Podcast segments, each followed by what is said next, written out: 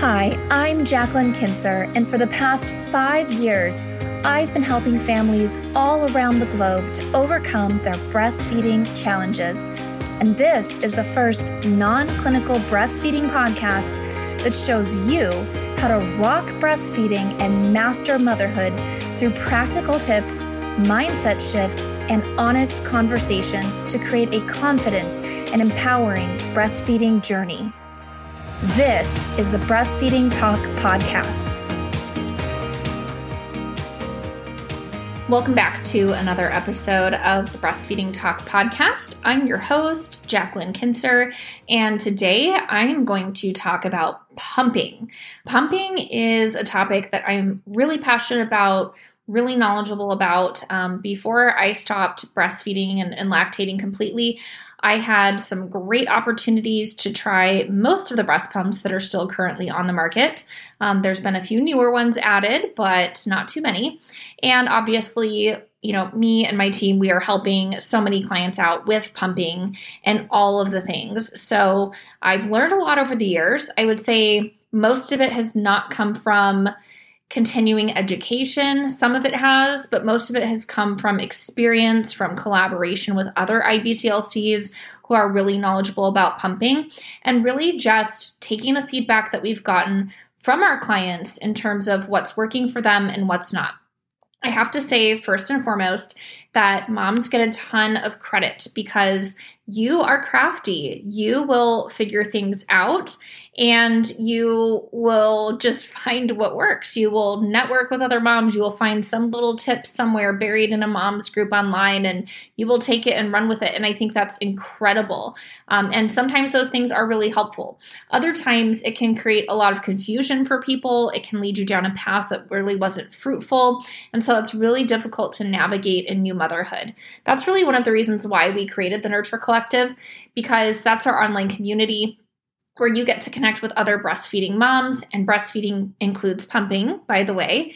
So uh, you get to connect with other breastfeeding moms and you get to connect with us because we are experts in the field. We have seen what works, we know what works, we know what doesn't work, and we can help apply that to your situation. So it's kind of like a hybrid between what you might hear on the podcast, or I don't want to say a hybrid because what you hear on the podcast, what you see on Instagram is always just scratching the surface unless we're bringing on a guest expert to go through a deep dive with you on a podcast episode, what you're hearing here is still very surface level stuff. Um, what we're doing at the clinical level when we work one on one with somebody is so much deeper. Um, we are not repeating to you the things that I mean, we may say some things we've said on the podcast or or on Instagram, but we're going deeper than that, right? We're applying it to your own individual situation. We're putting on our clinical hats and and we're really, you know, operating as a healthcare provider. So the Nurture Collective is kind of that in between where you can still get help and advice. We can't give you medical advice in there, obvious for obvious reasons, but you also get the wisdom and experience of other moms, sometimes further along in their journey than you or more experience with something. Um, like we had a member who she's tried like every pump on the market and she's like a pumping aficionado, right? And the level of detail that she can share with somebody about very specific things is so cool, right? So we love when members share things that they've learned to benefit and help others. And then we love being able to answer questions and all of that in there. So, anyway, let me dive into pumping. Pumping is one of these conversations that I feel like people get really opinionated about, and it does not need to be that way.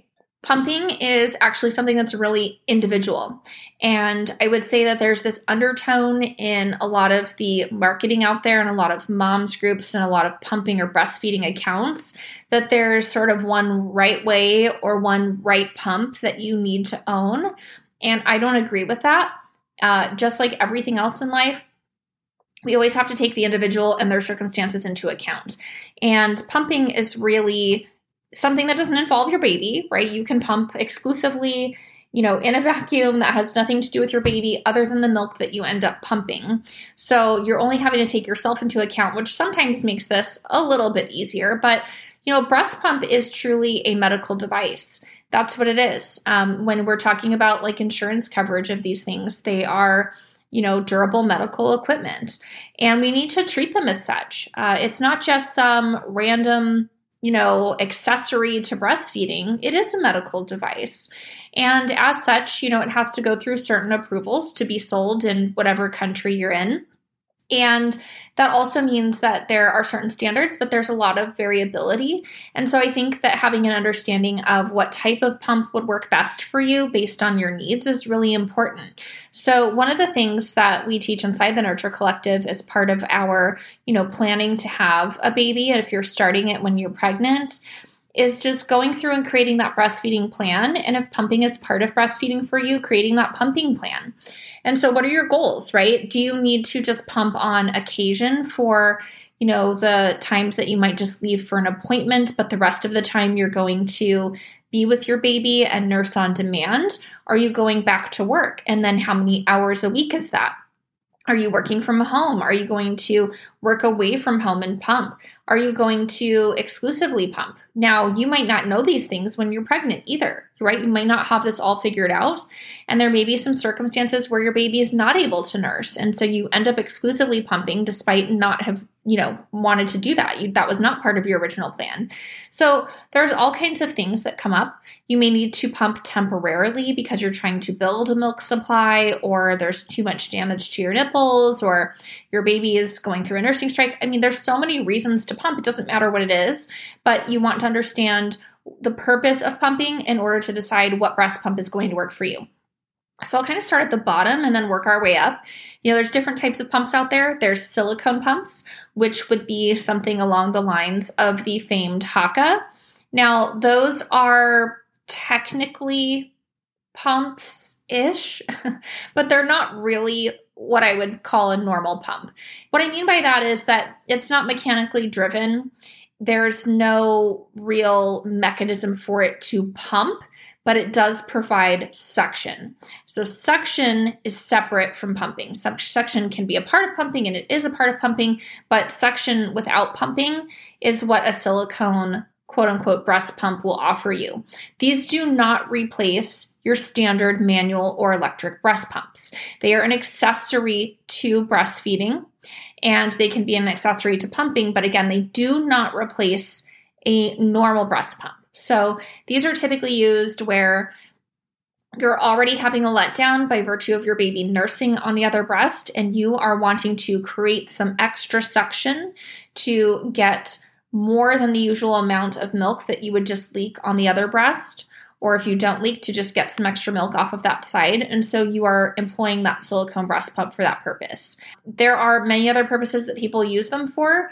I would say most of these are not evidence based, most of them aren't particularly helpful. So, you know, that's up to you what you want to do. Like, for instance, I've seen them used for clearing clogged ducts. Um, you actually want to be really careful with clogged ducts that you don't overpump. We don't recommend that. Um, gentle pumping is great but sometimes you can cause more inflammation. So I don't always recommend those. The other thing that I would say about these silicone pumps is that they can be overused and they can actually induce engorgement and an oversupply. Um, they can actually be painful for some people. And that's usually because it doesn't have any different flange sizing. It's just one giant flange and it's a one size fits all approach. And so that can be really uncomfortable for a lot of people. So it's kind of 50 50. I have a video about a really great way to use the Haakaa that is um, often lesser known, and that's on my YouTube channel. So I'll link that up in the show notes for you. But I get a lot of comments on there from people asking questions, and one of the biggest questions that people will ask is, "I'm hurt. It's hurting me. Am I doing something wrong?" Most likely, no. Most likely, it's just hurting you. So good to know. Um, moving on, let's talk about manual breast pumps. You know, these are highly, highly underrated. Now, I get it. You do not want to sit there and use your hand and squeeze that trigger back and forth and pump and pump and pump, especially if you've had like carpal tunnel during pregnancy and that's kind of lingering into the postpartum and things like that. But also, it's just kind of exhausting. So, I don't think really anybody enjoys doing that. That being said, some people get better results with a manual pump. And there's a reason for that. Really, one is that you're completely in control of that pumping experience. You can change the intensity, you can change the speed or the tempo of pumping. You can really adjust how it feels because you're fully connected to that pumping experience. You are deciding how that pump is going to work and you will drive that mechanism of action as opposed to an electronic motor that's pre programmed to do that for you. So, the other thing about manual pumps that's really great, and I would always recommend having one, even if you don't plan on pumping at all, I would highly recommend having one. You never know when you're going to find yourself in a pinch. You're away from the baby for too long. Uh, your baby suddenly isn't nursing. You're feeling engorged. You've got a clogged duct and you want to try to work it out. Your power goes out. Um, your battery on your pump died. Like, always have a manual pump or two as a backup. They're really inexpensive. This is something that I would keep in the diaper bag. I would even just think about keeping one in like your glove box of your car, um, things like that. Just, you know, keeping one in your office if you have an office space that you work at, because again, you just never know. I think that they're great. So you may prefer pumping with a manual pump, it turns out. So it just, it's up to you. But I would say if you're going to pump frequently and you're going to pump long term, absolutely you're going to want to invest in an electric breast pump. And here's where it gets tricky because there's so many different kinds out there, right? There's the wearables, and then in that category, we have the cordless or tubeless. Um, and then we have the corded ones, uh, but they're just on the go with a battery pack, right? Um, different types of flanges that go with those. So there's all these different types of electric breast pumps, you know, different brands out there, different styles, uh, all of that. And so that's where the water really tends to get muddied because people are wondering, you know, hey, I would love to go hands free. Great. Literally any breast pump can be made to be hands free except an electric one, or sorry, a manual breast pump uh, because you can just wear a pumping bra. So that's always my first thing. The other thing to know is that yes, while there's pumps like the Willow and the Elvie out there, they generally don't perform as well as a regular, standard, typical electric breast pump. They just don't. Some newer research is showing us that it has to maybe do with the length of the flange tunnel, that that is important. It's also incredibly difficult to get those to be sized properly. One of the posts that's on our Instagram account recently talks about this that most moms are wearing or needing they're wearing a flange size that's much too big for them and they need a flange size that is much smaller. It is incredibly rare that I find somebody that needs larger than a 21 millimeter flange. I could say probably less than five clients in my entire six years of practice that I've worked with directly have needed anything larger than a 21 millimeter flange. So most pumps are coming with a 24, a 25, a 26, somewhere in that range. Some pumps are doing a great job of modernizing that and having you get fitted for a flange before you even buy the pump, and then you're just buying the flange that fits you. That's great. But I've seen moms need as low as 10 millimeters. And yes, there are 10 millimeter flanges on the market. Um, yes, there are, you know, 36 millimeter flanges on the market too. Again, that is so incredibly rare. I can tell you, I mean, it's just you know, I, have seen nipples the size of nickels probably three or four times in my entire career. So it's just not common.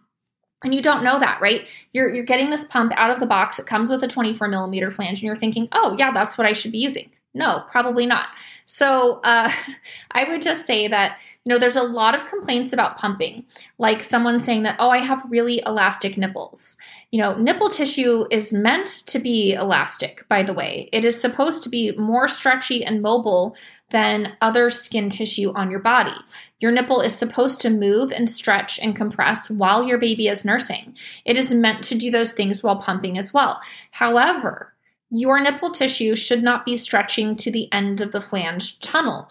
There should not be a lot of friction or rubbing necessarily on that flange tunnel. And if that's the case, more often than not, you are using a flange size that is too big because you're allowing too much tissue to enter the tunnel of the flange, and that is creating some friction. It often creates discomfort, it often results in a lower milk yield.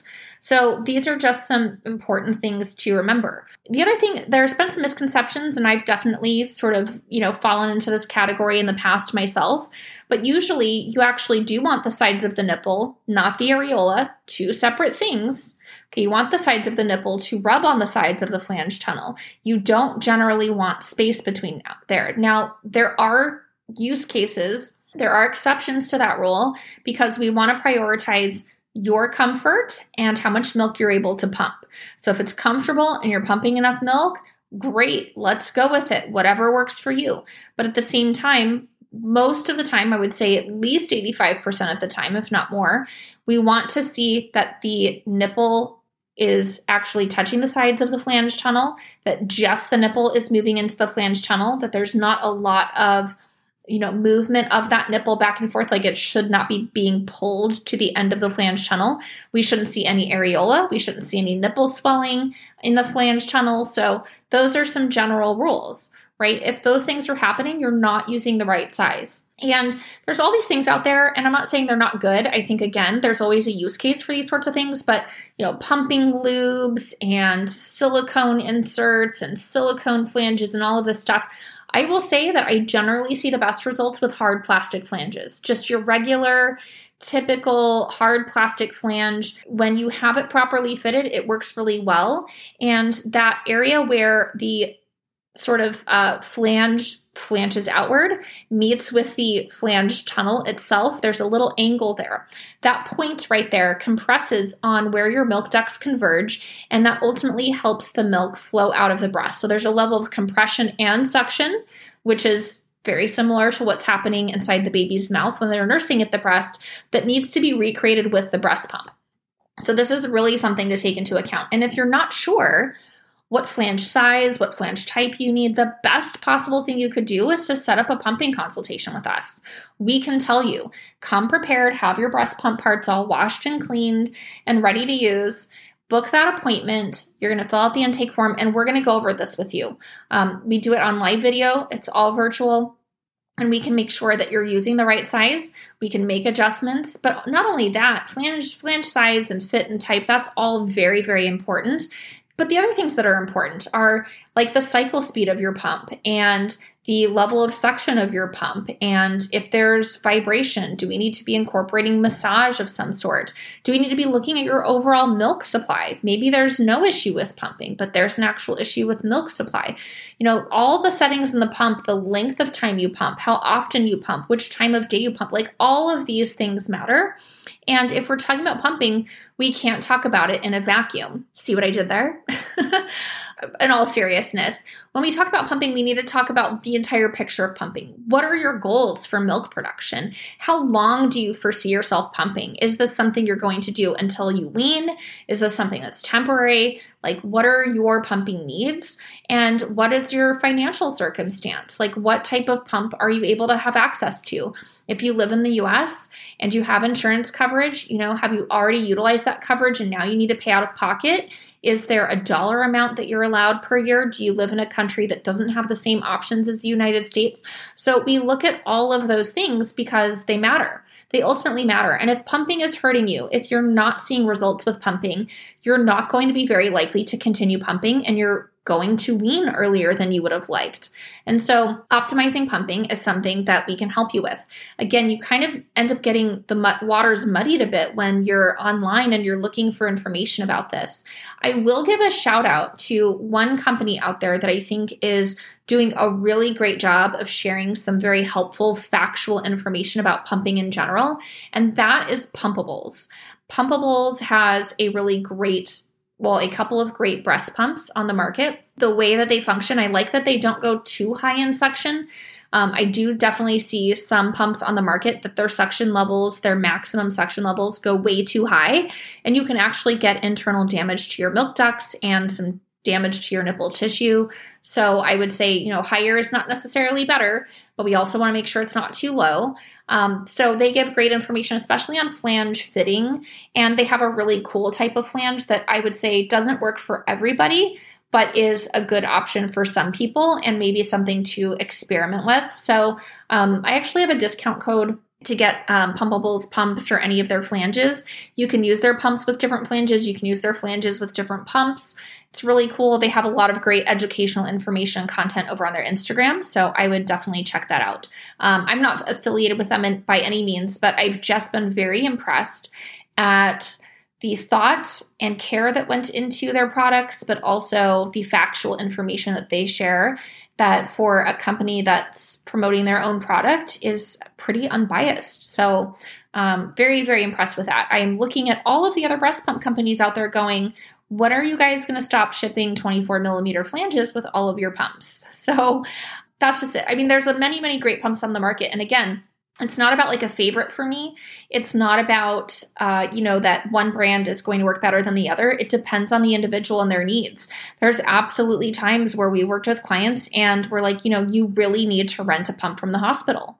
You know, those pumps out of pocket cost thousands of dollars. We're not asking you to buy them, but there is a reason why they're available to rent from most hospitals, sometimes baby boutiques and things like that. So, just there's a lot of options out there, and it can be so confusing, right? Pumping is not easy either. That's that's the other part of this is that it's hard work and it's hard work that doesn't directly connect you to your baby. So instead of having that experience of nursing your baby at the breast and if nursing is going well, you are relaxed, your baby is relaxed, you're lovingly gazing into one another's eyes, you're having that bonding moment.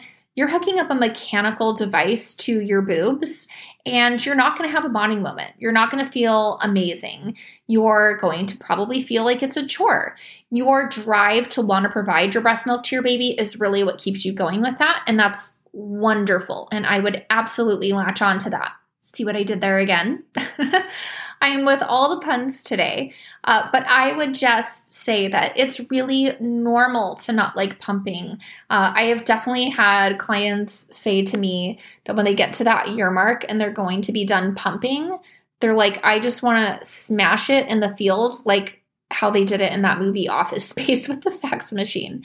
Like, it's just, you know, it's a love hate relationship, right? It's a tool you don't have to love it. That's totally normal. There's different tactics you can try. Like you can definitely try to distract yourself, which I often recommend if you're feeling like you're having a hard time letting down for the pump. So don't watch boiled water. Don't watch the milk come through the pump.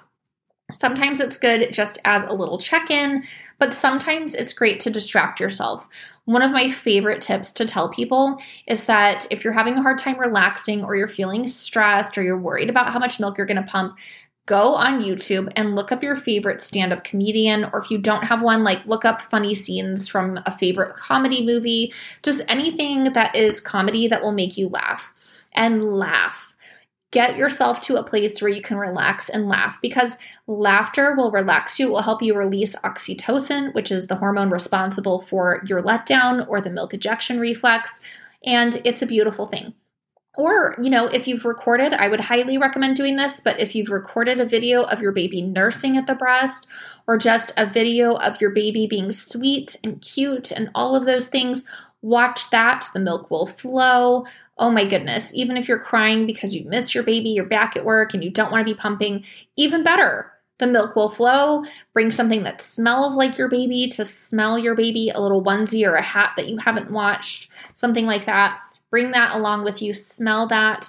You know, our olfactory senses, our sense of smell is very powerful. It's tied to memory centers of the brain, and that can trigger a lot of things for us, including that release of milk by releasing oxytocin into our bloodstream. So, there's a lot of great things that you can do out there to encourage more milk to flow at the pump, but I don't want you to think that you have to buy all of the things. What would I recommend as a baseline? A well fitted flange, just your basic hard plastic flange, a solid manual pump, a solid electric pump if you need that. If you need an electric pump or you want to use an electric pump, get a good pumping bra. This is really going to vary. I, I, have to tell you, it's based on you know your breast size, your comfort, all of that. Will the flanges fit in, and all the things. There's so many brands out there. I don't know that I have one particular to recommend because this is even more individual. Because now we're not just talking about breast size and shape, we're also talking about your body size and shape. So you know if you are plus size you know one you know one brand is not going to offer that for you. Um, you're going to have to go to another brand and that brand may only offer plus size so it's not something that someone who's not plus size can buy. So it's just kind of a crapshoot i have to tell you And bras are such a personal choice, also. Like, do you want a pumping bra that you can wear as a regular bra all throughout the day? Or is it something you're going to put on over your other bra or take off your other bra and then wear the pumping bra? I mean, there are just so many choices. I can't even get into it. Um, material, you know, do you want cotton? Do you want something stretchy? You know, all of these things are are things to take into consideration. So I won't even begin to overwhelm you with those choices. But I do think that if you're going to be using a regular electric breast pump on any sort of continual basis, investing in a pumping bra is well worth it. A pumping bra can free up your hands to massage your breasts while you're pumping, which yields higher fat content in your milk and higher milk volume output. So, doing that is really great. Some people are really into these vibrating breast massagers to use while they're pumping or for clogged ducts. You know, I don't think there's anything wrong with using those. They're certainly not problematic. What I would say is that they're often just not needed. Like, people are investing a lot of money in these tools and devices, and they're probably not needed. So it's up to you, I would say, but I wouldn't, I, I generally wouldn't recommend that anybody needs to buy those things, even if you have a clogged duct. Most of the time, what I tell people is hey, do you have an electric toothbrush at home? Great, use that. Like, we don't need to go and buy, you know, some expensive device and, and what have you. The other thing about pumping is really just looking at lactation, right? We can't look at pumping all by itself without looking at lactation. You know, what is your health status? What is your ability to make a full milk supply? Or why might you be experiencing an oversupply if that's an issue? And how do we manage that? You know, lactation management always has to come into play when we're talking about pumping. So we used to keep our pumping consults to about like 20 minutes, but that really only left us time to just talk about settings and flange fit and those sorts of things. What we've really discovered is that we need to be having a conversation with you about lactation and what your goals are and what's going on there because we need to fully address everything that's related to pumping. And this is something that a lot of times people miss. So they'll ask questions and they'll say, Hey, what kind of pump should I get? Well, I've got about 10 other questions that I'd like to ask you first. Uh, so, you know, there's a way that you can make a lot of these decisions for yourself based on some of the things I've mentioned in this episode. But if you're really struggling and you're like, you know, I've tried a lot of different things and I'm still in pain or it's still not working or this and that, like, yeah, definitely it's time to set up an appointment and, and let's check it out and, and see what's going on so that you can get the best help that you need. Again, whatever plan you create for yourself has to be sustainable. So, even if there is something that you need to do temporarily to make things work, there needs to be an exit plan so that it's sustainable for you. Like triple feeding is a really good example. If you don't know what triple feeding is, it's basically where you nurse your baby, you pump, and then you bottle feed.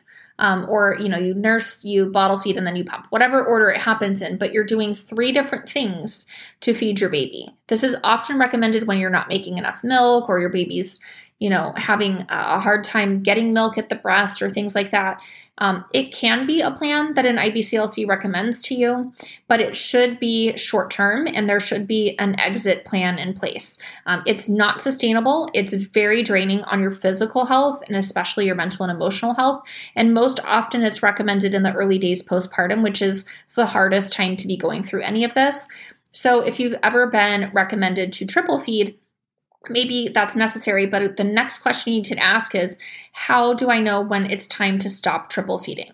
And it can be scary to stop triple feeding because you're going to wonder, is my baby getting enough? This requires close, careful management with an IBCLC um, because otherwise you're going to be in doubt city all day long. You might be unnecessarily supplementing, you might not be supplementing enough. Like there's so many factors. Um, and so when it comes to triple feeding, all of these same pumping things apply, but we don't want to set up a pumping consult with somebody who's triple feeding because we want to make sure we're looking at the breastfeeding picture of that as well.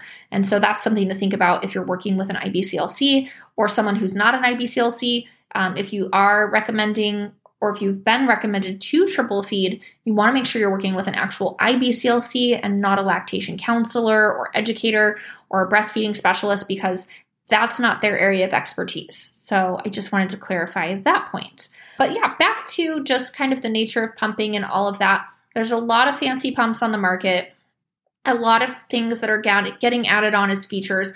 Most of these are unnecessary.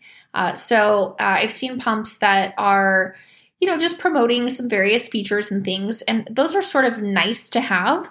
But I would say that 99% of you are not going to need those features ever. These are for very special use cases. And by no means should anyone necessarily be, you know, buying, you know, the highest end breast pump. Now, if you have the money and you want to spend the money and or you need these things then great like go for it but i wouldn't say that spending more money is necessarily going to result in a better breast pump for you nor would i say that getting the newest breast pump is always going to result in the best pumping outcome for you either. There's so much work that goes into research and development of pumps it's crazy. I mean, it can take, you know, so many years to launch a pump, not only that research and development phase, but, you know, also just testing it out and then seeking FDA approval. And all of that takes so much time. So I don't want to say there's anything such as a bad breast pump on the market. I don't really think that that's true. I think that all pumps on the market are good. And again, just have, you know, certain use cases. Generally speaking, I will say that the most effective breast pumps are going to be just your typical standard electric breast pump. I don't see the cordless ones working as well. I think there's a time and a place. They can be great as additional pumps. They can be great for the person who just only needs to pump super occasionally, but they're not going back to work on a regular basis or anything like that. They just need it here and there. Those can be wonderful, but I have seen moms that work full time and if they are solely relying on those cordless pumps, that over time they get less and less milk from that pump. They also find that the milk storage bags and things like that tend to be very expensive. They're not always comfortable to use. And then when they go back to just a regular electric breast pump, they get so much more milk. And so it's usually not an immediate effect. It's usually like over the course of several weeks, a month, something like that but we do see it and it's consistent, a consistent complaint we hear from moms. So, yes, they are great, but I don't recommend getting a cordless, truly hands free breast pump um, as your only breast pump unless you only need to use it on occasion. I would not recommend it for full time pumping. They're just not there yet in the technology. They're just not as effective as a standard electric breast pump with your regular flanges. Now, there's all these other flange cups too. You know, I, I have seen some people get some great results with those and they're great. That's awesome. I would just keep an eye on things. If you suddenly start to see or gradually start to see that your milk output is declining, that's when you kind of know, like, hey, that was working out for me initially, but maybe I need to go back to a more standard or typical flange size or shape and I will get better results. Just try it out and see it. Again, maybe there's something you use on occasion, but you don't use all of the time. So there's a lot of trends, there's a lot of hacks out there. What I would say is just kind of think about it logically like, does this make sense? Like, is there actual you know, experience behind this? Is this something that's going to work for me long term? Is it worth me spending the money on this? All of those kinds of things are really good questions to ask. In fact, that's the kind of thing that we usually talk about inside our Nurture Collective community is just kind of weighing the pros and cons of things and what might work best for you and helping you come to that decision because some of these things are really big decisions. Like not everybody can just go shell out a few hundred bucks for a new breast pump that's kind of crazy, right? And then you're also buying, you know, parts for that pump on a regular basis when they wear out or need to be replaced. You're buying milk storage bags or other containers. So there's a lot of things to consider. Um, one thing I would like to let people know as well is if you're in the US and you have health insurance and your health insurance covers a breast pump, which it pretty much should. I think all of the grandfathered plans are, are basically phased out. There might be a, a few stragglers lingering um, since the Affordable Care Act, but it's been 10 years. So I would say this a lot of plans will say they cover a breast pump, and yes, they do, and that's great. Um, sometimes they don't cover the breast pump that you would like to buy. And if that happens, you may have some options. One is that you can ask your insurance company about buying one out of pocket and then submitting the receipt for reimbursement. If they will accept that, then great. Um, ask what the dollar value limit is. So sometimes it'll be like $300 is the limit. The other thing that you can do is ask that if you got a prescription written for a particular breast pump, could they then cover that breast pump for you? If that's the case, you can go to your OB or your primary care provider who can actually write you that prescription and try to get them on board with that. Um, it's often very helpful to have an IBCLC send over their charting notes and why they're recommending a particular pump for you. So that way it's easier to get that recommendation and prescription done. So that's maybe another option.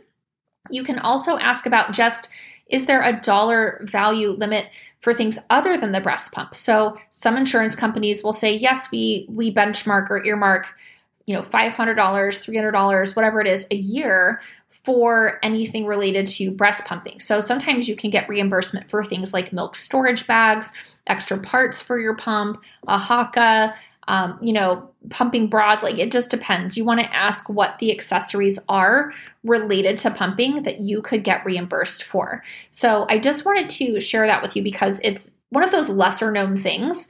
And the less that you have to pay out of pocket for things, especially in the US where we are generally paying high deductibles and things for our insurance plans and all of that, then the better, right? That just makes it so much easier for you to get what you want.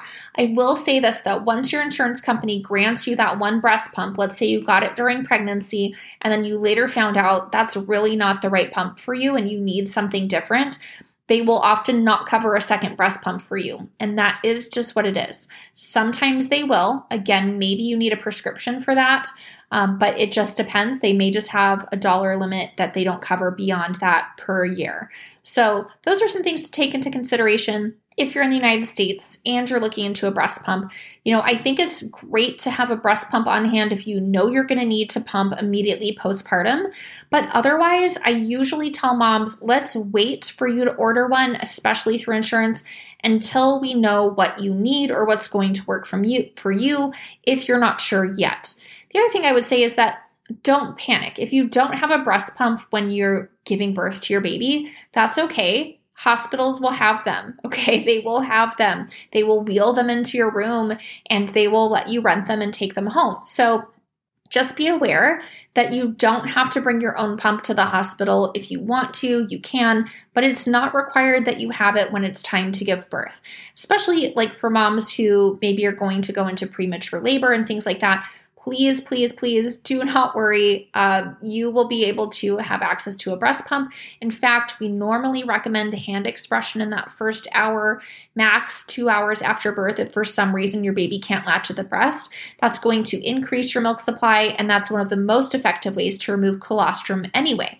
Colostrum is a bit more viscous, it's more sticky and it's in much smaller volumes than mature milk. And so, what we don't want is for those precious drops of colostrum to get stuck to all of the flange tunnel and the flange pieces, and you're trying to like wipe those out and fish them out. You can do that. But it's much more effective to hand express into a spoon, a small med- medicine cup, something of that nature, and just use every single drop that you're able to get and give that to your baby. And doing that for the first few days until your milk transitions into that larger milk volume. Then it's more appropriate to use a breast pump. You can also use a breast pump to bring in a milk supply, so there's nothing wrong with that, but you'll want to work closely with an IBCLC if that is something that you need.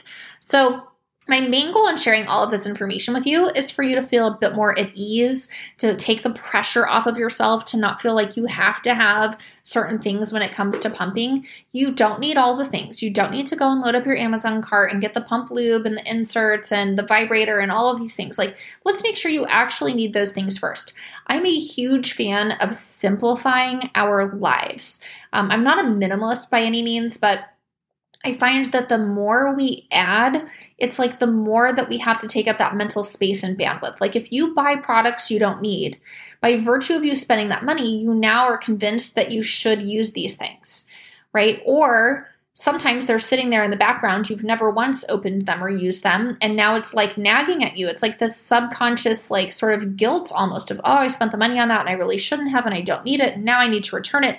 And it's like a whole thing Let's just save ourselves the mental anguish and just kind of take a step back and go, what do I truly need here? And, and what do I really, really want? And then go and get those things. Go use those things. So that's my recommendation. Again, I would just really keep it simple. I would not overcomplicate things. I would say, even if you have a pump that you don't think is the best pump, let's optimize your experience of using that pump. We can make any breast pump work for us if we want. There are definitely times where we need a specific breast pump or it's more ideal to have a certain other type or brand or whatever it is. But for the most part, we can make most breast pumps work. And it's just a matter of optimizing things, whether that's the flange, the settings, the timing, all of that. And if you're struggling with that, we'd love to help. So if you want to book one of those pumping consults, just go to our website, holisticlactation.com, and you can click on appointments or you can go straight to the URL, um, holisticlactation.com slash clinic. That's linked up in the show notes. We would love to help support you if you're struggling with pumping. I know sometimes it's overwhelming and confusing. It took a lot for me to learn what flange size I was early on. Um, just FYI, definitely smaller than a 21 millimeter. So um, if you're not sure, uh, it's a great place to start to get that flange size. That can make all of the difference in milk output. I promise you, I have seen instant results sometimes. Um, I will share this last little anecdote with you. I had a client who was 46 when she had her first baby, and she had dreamed of having a baby for a really long time, had tried, done all these fertility treatments. It wasn't working out. So she made peace with that at around age 44. Then she decided that she would gift herself at age 45 some breast implants. She was like, Well, I'm not going to have a baby, and you know, I'm getting older, and I would just like for these things to look a little better. So she gifted herself breast implants. And then she got pregnant and she had a baby and it was really cool to support her she was a super cool woman and she was having a hard time getting enough milk for her baby and her baby couldn't latch there were some issues going on and it was making it really, really difficult for this baby to come to the breast and latch, and that's okay. So she's pumping and she's getting, you know, a half an ounce here, maybe an ounce there, and what have you. And I had all the flanges sizes with me. I sized her, sized her down. I forget what the size was. And I said, okay, now we're going to try and pump with this. Mind you, she had just pumped like half an ounce, right, with her flanges that she currently had. So she's already pumped, she's already removed some milk. She goes and hooks these flanges up to her pump, pumps right then and there during our appointment, and she got two ounces. How incredible is that? She was over the moon. Here she was convinced that you know, something had affected her ability to make milk by virtue of getting breast implants, or she was too old and it just wasn't going to work for her. And it was all just down to flange size for her. So I just wanted to share that with you because that is a very common story. Um, not giving birth at 46, but about the flange sizes. And yeah, she went on to be able to provide breast milk to her baby. And I thought, you know, wow, if I had not seen her, she would have had so much doubt in her body. She still would have loved on that little baby and been so grateful and all of that, she would have been a happy formula feeding mom. But there is something special about someone teaching you, hey, you actually can make enough milk. Nothing's wrong with your body at all. Uh, and I think that's really what drives me to create a lot of these episodes is seeing how moms doubt themselves, right? Even the previous episode with Dr. Dave Stukus about food allergies and breastfeeding, I really wanted to bring him on the show because one, he's just such an excellent spokesperson as this is his entire career and specialty, but also because I see so many moms doubting their milk, doubting their bodies, doubting everything about their health, and they think that they're responsible for these negative outcomes, right? Like these symptoms in babies that are attributed to food allergies are often not that. They are often something else or they're just normal baby things. Um, so sometimes people will say, Well, I can't respond to the pump. My body doesn't respond to the pump. That's probably not true. Your body is just not responding to your current pump setup, right? So it's not a failure of your body. And I wish I truly wish as women that we would stop internalizing blame on our bodies and ourselves.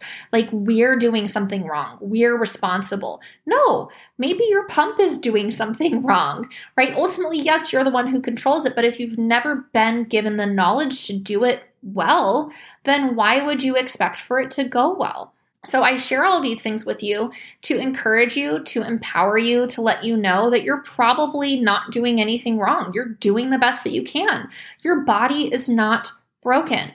So these things are often very, very fixable. People love to ask me this question like, hey, I'm experiencing, you know, X, Y, and Z problem. I've already seen so and so and this person and that person, and no one's been able to help me. Can you help me? My answer is yes.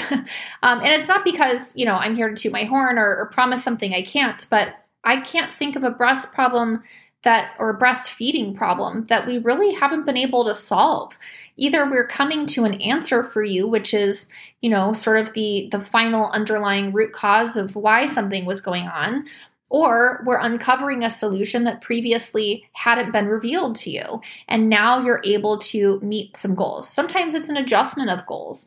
Whatever it is, though, there's generally some sort of improvement that we're able to get for people. It's very rare that we're not. I mean, I've seen it all. I've seen women pumping straight blood and you know experiencing something horrific where you know their breast surgeon has referred them because they don't know what to do with them and we do and so it's just, you know, fascinating when I, I hear women just feeling like, you know, there's just no hope for them. There's no solution. There's no answer. That's often not true. So if you're looking for support and encouragement, we're here for you. Make sure you're following us on Instagram. Make sure you're subscribed to the podcast. If you want some more additional support in a close knit community of like minded moms with me and Kate on my team to support you, join the Nurture Collective um, you know, head there. We've got the link in the show notes. If you need a one on one appointment for pumping or anything else, head to our website, book a session with us. We would love to support you. We are here for you 100%. We would love to see you on the next episode. If you're enjoying the podcast, please leave a review for us over on Apple Podcasts. Those mean the world to us. We love hearing your feedback about the show. And also, those five star reviews help other people find the podcast when they're looking for certain keywords and they're wondering, hey, is this podcast still going on? Uh, sometimes people don't always look at the dates of the episodes. So if there's a recent review, they realize, hey, this is an ongoing podcast. We've got weekly episodes. So thank you so much for being a listener. Thank you so much for taking the time. And if you're a mom out there who's pumping, breastfeeding, preparing to do either of those, or coming to the end of your journey, I just want to say that I think you're doing an awesome job. If no one's told you that today, you're an incredible mom, and I'm so happy that you're a part of our community.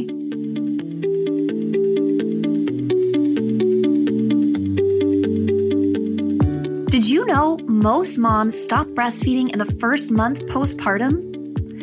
I believe succeeding at breastfeeding means having the right mindset. In fact, studies show that the number one factor that determines breastfeeding success is commitment, which is why I've created my incredible audio download of breastfeeding affirmations, where I give you actionable mantras so you can breastfeed your baby with confidence and peace of mind. And best of all, it's free. To get access to this audio and PDF, simply visit holisticlactation.com slash mantras, and you can get started right now.